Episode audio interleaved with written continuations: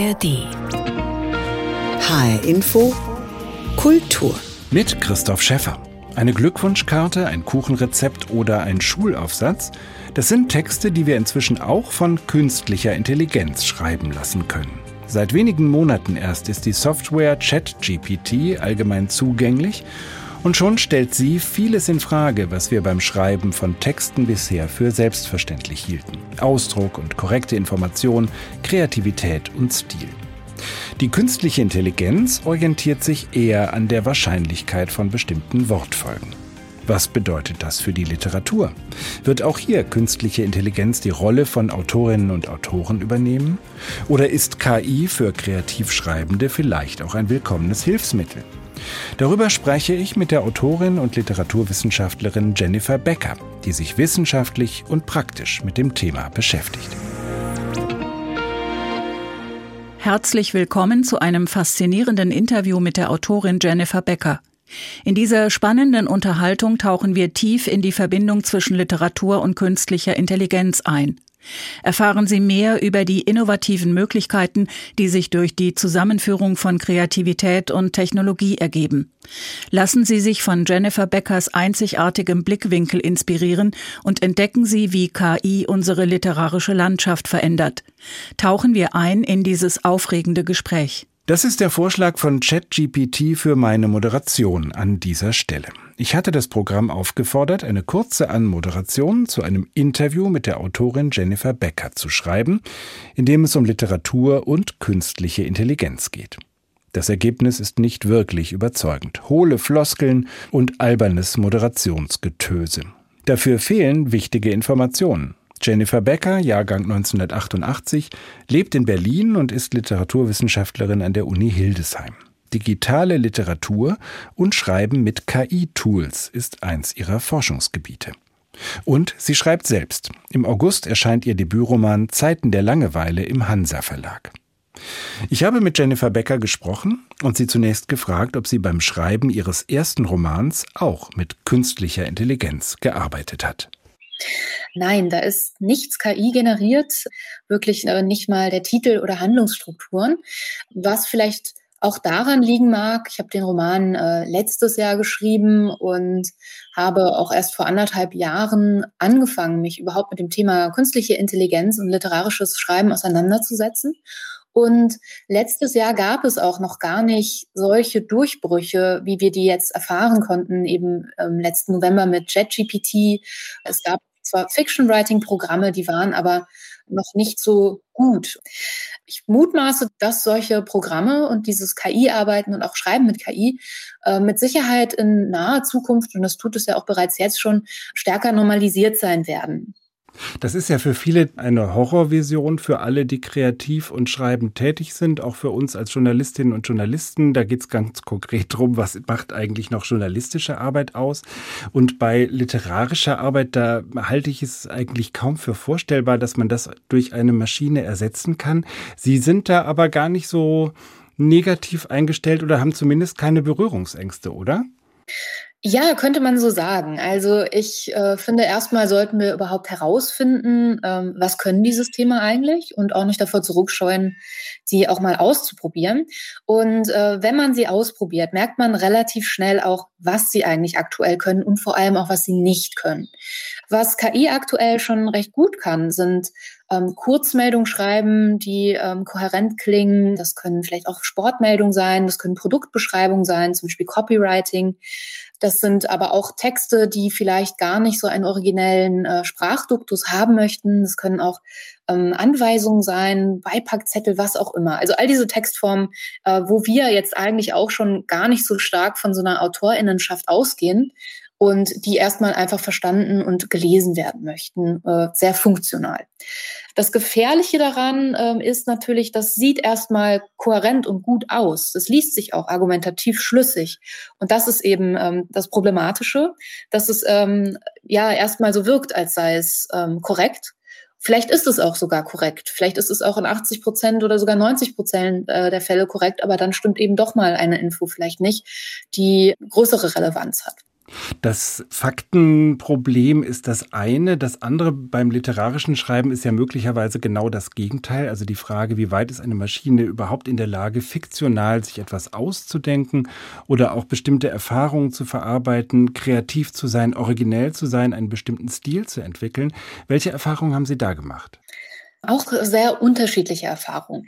Auch hier gilt alle ähm, literarischen Formen, die sehr schematisch arbeiten. Ich fange mal vielleicht mit dem Begriff Groschenroman an. Das sind äh, literarische Formen, die immer einem ganz spezifischen Handlungsgerüst folgen, die auch eine Sprache anvisieren, die eben auch möglichst gleich immer klingen sollen in solchen Serien äh, und auch äh, gar keine neuen Twists oder, oder auch eigentlich gar nichts Neues will. Die möchte ja einfach reproduzieren Geschichten reproduzieren. Das sind Formen, die könnte man mit KI mittlerweile vielleicht ganz gut umsetzen. Wenn wir uns dann aber auch die Sprache anschauen, das ist, ähm, lässt sich natürlich ganz individuell auch verändern, indem wir eben schauen, was prompte ich eigentlich? Also was gebe ich eigentlich für Anweisungen? Ähm, und da gibt es ganz vielfältige Methoden, auch ähm, ja fast idiosynkratische Sprachen zu erzeugen, indem ich vielleicht Beispiele reingebe, indem ich ähm, spezifische Schlüsselwörter nutze. Und dadurch lässt sich schon auch eine Vielfalt bauen. Das heißt, wenn ich als Autorin relativ klar weiß, was soll da eigentlich für ein Text rauskommen, lässt der sich natürlich viel besser erzeugen, als wenn das jetzt jemand macht, der noch nie eine Geschichte geschrieben hat und einfach sagt, hey, ChatGPT, schreib mal eine Kurzgeschichte über das Thema ähm, Katzen im Garten, wird da eine sehr, sehr flache ähm, und auch super konventionelle Geschichte rauskommen, die vielleicht irgendwie absurd und auch lustig ist, aber irgendwie auch keinen wirklichen literarischen Mehrwert hat. Das habe ich in der Tat selbst ausprobiert. Ich habe ChatGPT gesagt, schreib mir eine Kurzgeschichte über einen Dackel und einen Spatz. Und dann kam halt irgendwie der Dackel kann nicht fliegen, der Spatz äh, zeigt, wie das geht. Und äh, die beiden werden dann irgendwie Freunde und ergänzen sich auf wunderbare Weise. Also wirklich sehr, sehr klischeehaft. Sie haben selbst mit Hilfe eines Fiction-Writing-Programms einen Text geschrieben. Äh, das ist eine Geschichte oder möglicherweise ein Romananfang über eine Studentin, die an die Bauhaus-Universität in Weimar Weimar kommt und dort auf eine interessante Gruppe von Studierenden trifft.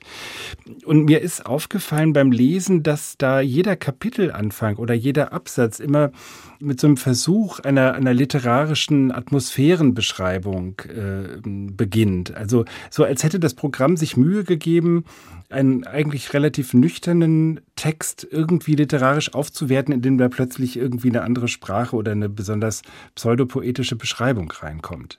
Mhm, das haben Sie schon ganz gut äh, analysiert, würde ich sagen, weil ähm, wir sehen auch hier, dass das Schema doch immer relativ ähnlich ist. Ich werde einmal ganz kurz skizzieren, wie ich das gemacht habe. Es gibt mittlerweile Programme, die sich explizit auf das Erzählen äh, spezialisiert haben. Und äh, in diese Programme, die arbeiten auch mit verschiedenen Versionen von ChatGPT, kann man äh, über beispielsweise einen Story Engine, nennt sich das, einen Geschichtenmotor oder wie man das übersetzen mag, verschiedene Parameter für eine längere Erzählung einfügen. Und da kann man auch einfügen, was soll das vielleicht für einen Stil haben, was soll das für ein Plot sein, welche Figuren sollen da vorkommen und man kann das erstmal skizzieren und dann ähm, generiert das Programm, so wie wir das über ChatGPT äh, kennen, auch dann explizit Figuren. Ähm, ich habe als Ausgangspunkt genommen ähm, die geheime Geschichte The Secret History von Donna Tartt, um einfach mal relativ zügig zu schauen, was kommt da eigentlich raus, wenn ich nicht so viel reingebe, sondern das automatisieren lasse. Bauhaus-Uni, weil ich letzte Woche an der Bauhaus-Uni einen Vortrag gehalten gehalten habe. Und in diesem Programm kann man dann auch in die Genese von Kapiteln gehen. Wenn wir uns alleine schon anschauen, wie dieses System ähm, operiert und wie es Geschichten versteht, ist da zu sehen, dass es eben ein sehr konventionalisiertes Verständnis von Geschichten und Storytelling hat, nämlich aus der sehr plot ähm, und handlungsbasierten Drehbuchtheorie. Das heißt, das sind dann Geschichten, wo immer irgendwie was passiert, wo eine Figur sich entwickelt und ähm, sie haben das eben schon ganz gut skizziert mit ihrer Geschichte vom, vom Dackel, der sich dann anfreundet im Garten und die werden beste Freunde und entwickeln sich ganz positiv. Das sind auch ähm, Handlungsnarrative, also Narrative und auch fast ja ideologisch aufgeladene Narrative, ähm, die sich sehr, sehr häufig bei diesem KI-Programm abbilden. Das heißt, das sind dann eben auch Ideologien, die aus dem Bereich der, der Heldenreise kommen. Das heißt, es gibt eine Figur, die entwickelt sich immer ganz positiv und überwindet Krisen. Es ist immer sehr, sehr affirmativ. Und man muss auch sagen, ähm, dass es schwierig ist, für, für KI zwischen den Zeilen zu erzählen. Und das funktioniert überhaupt gar noch nicht gut. Ähm, das sieht man auch in Dialogen, die funktionieren überhaupt nicht gut. Aber man kann das System auch durchaus nutzen, um vielleicht Handlungsstrukturen zu bauen, Ideen zu entwickeln. Also es gibt durchaus Möglichkeiten. Aber es gibt noch aktuell nicht die Möglichkeit, einen Roman, den wir vielleicht lesen wollen, ähm, auf Knopfdruck auswerfen zu lassen. Wird das denn aus Ihrer Sicht jemals möglich sein? Also ist diese Art von Kreativität, von Originalität, auch vom sich freimachen von solchen Ideologien, wie Sie beschrieben haben, äh, ist das überhaupt etwas, was eine ähm, künstliche Intelligenz lernen oder entwickeln kann? Ja, es liegt ja auch immer im Datensatz. Und wenn wir Sprachmodelle ähm, entwickeln, die auf vielleicht ganz anderen Datensätzen basieren, ähm, dann werden die natürlich auch anderen Output geben. Und auch selbst die Sprachmodelle, die wir ähm, gerade sehen, und ChatGPT ist ja immer noch in unserem ähm, Sprachraum das aktuell bekannteste. Ähm, selbst hier können wir eben gegen diese Anlagen auch angehen, indem wir eben im kollaborativen Verfahren immer selbst auch was eingeben, immer löschen, immer ein bisschen dagegen angehen. Dann müssen wir aber, wie gesagt, eine sehr konkrete Vorstellung davon haben, was wir eigentlich haben möchten. Was KI natürlich überhaupt nicht ersetzen kann, sind autobiografische Schreibformen. Also Schreibformen, in denen wir eigentlich eine Autorinnenfigur haben möchten. Wir möchten einen autobiografischen Pakt eingehen. Wenn ich eine Geschichte hören möchte von einer Person, äh, die diese Sachen wirklich erlebt hat, dann ähm, wären wir, glaube ich, sehr unzufrieden, wenn wir erfahren würden, das hat dann irgendwie eine KI geschrieben. Ich kann mir nicht vorstellen, dass das komplett ähm, Schreiben und auch kreative Tätigkeit ablösen wird. Auf keinen Fall. Aber vielleicht wird es einfach neue Schreibprozesse ermöglichen. Ich vergleiche das ganz gerne auch mit der Entwicklung von vielleicht Musikprogrammen, wo es dann auf einmal ganz ähm, easy möglich war, ein Hall über ein Klavier legen zu lassen. So können wir das jetzt auch bei bei diesen Schreibprogrammen, die besser werden, beobachten, dass wir, wir können ein Wort anklicken und dann sagen, hey, wirf mir hier mal eine Beschreibung aus, weil mir fällt gerade nichts ein und kriegen dann fünf, sechs Vorschläge. Vielleicht ist eine davon sogar ganz gut und die nutzen wir dann. Wir können auch Textpassagen anklicken und die ähm, in einem anderen Sprachduktus schreiben lassen, es etwas düsterer schreiben lassen, ähm, witziger. Ähm, ich sage nicht, dass da immer was Tolles rauskommt, eher gerade noch im Gegenteil, aber das sind eben durchaus Tendenzen, wo wir wahrscheinlich davon ausgehen können, dass die sich in solchen Schreibprozessen stärker normalisieren werden. Das heißt aber überhaupt nicht, dass dadurch jetzt keine Romane mehr von Menschen geschrieben würden oder so. Ähm, das glaube ich überhaupt nicht. Aber wenn Ihr nächster Roman, Sie haben ja gesagt, Zeiten der Langeweile, was jetzt erscheint, haben Sie noch ganz ohne KI geschrieben, weil es so auch nicht zur Verfügung stand. Aber wenn Ihr nächster Roman erscheint, möglicherweise haben Sie den dann mit Hilfe einer künstlichen Intelligenz zusammen entwickelt. Ist das denkbar? Es ist denkbar. Ich weiß nicht, ob ich es machen werde, weil ich mich immer noch in so einer Doppelrolle sehe, in meiner Rolle als Forschende am Literaturinstitut und ähm, in meiner Rolle als Autorin, die vielleicht auch Geschichten erzählen möchte, die auch persönlich sein können. Und das ist eben auch eine Frage des Schreibtypen. Wir arbeiten ja viel auch mit Studierenden und da gibt es einige schon, die sagen, hey, ich finde das total hilfreich, weil ich kann dann auch erstmal überhaupt Ideen entwickeln zusammen mit einem System, das mir Feedback gibt. Es gibt aber auch einige Leute, die sagen, hey, damit kann ich gar nichts anfangen. Ich will einfach wirklich mit mir selbst in Dialog treten. Also hier vielleicht auch nochmal die Perspektive äh, des, ähm, was heißt Schreiben eigentlich auch für, für einen selbst und ähm, was möchte ich überhaupt ausdrücken. Äh, ich kann mir ganz gut vorstellen, dass ich in meinem nächsten Roman auch ein bisschen experimentiere, aber wie viel KI dann dort einfließen wird. Ähm, ich habe die Erfahrung gemacht, wenn ich Texte generiere, die so wirklich so sein sollen, dass ich damit zufrieden bin, muss ich so viel prompten, dass ich das auch hätte einfach selbst schreiben können, weil ich dann relativ genau weiß, ah, kannst du das Wort nicht dann noch damit ersetzen? Und ich will nicht ausschließen, dass sich das beschleunigen wird und auch besser werden wird. Das ist aktuell immer eine Momentaufnahme. Auch dieses Gespräch ist eine Momentaufnahme. Und ähm, ich freue mich, wenn wir dann über die Genese meines nächsten Romans sprechen können, vielleicht in zwei, drei Jahren, und dann auch nochmal reflektieren, wo stehen wir denn dort eigentlich?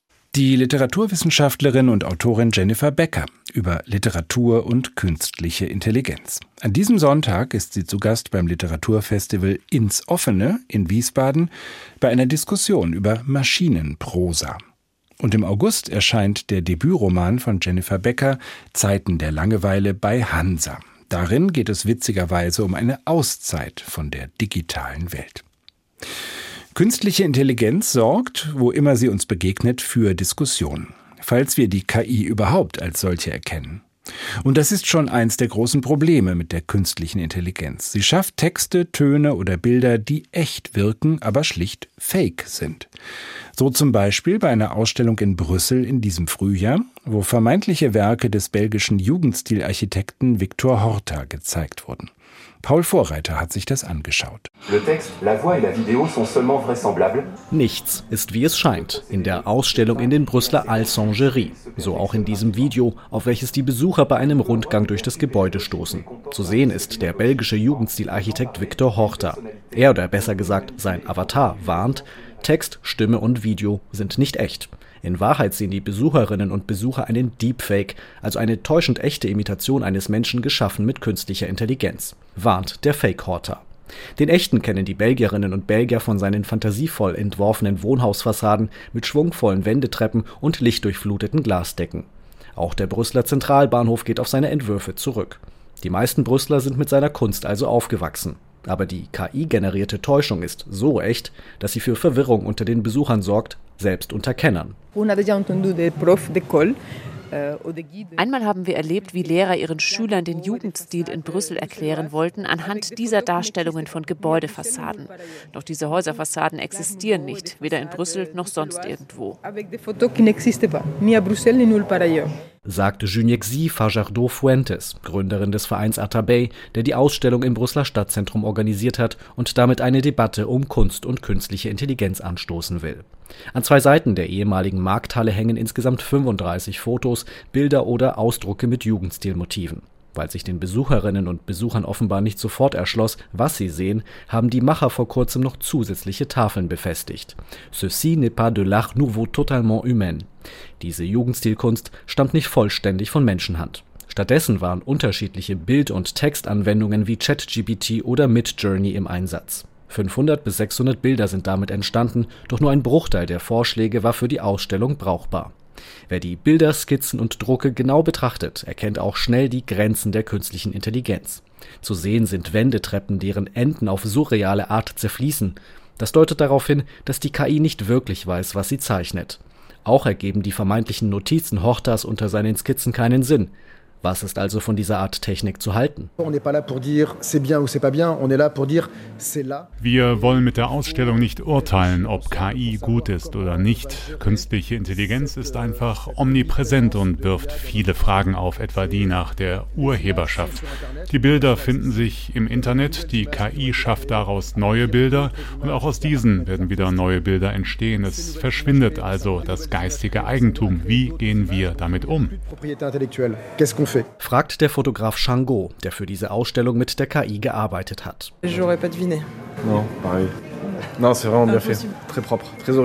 Die Bilder sehen sehr echt und authentisch aus, sagt Gilles.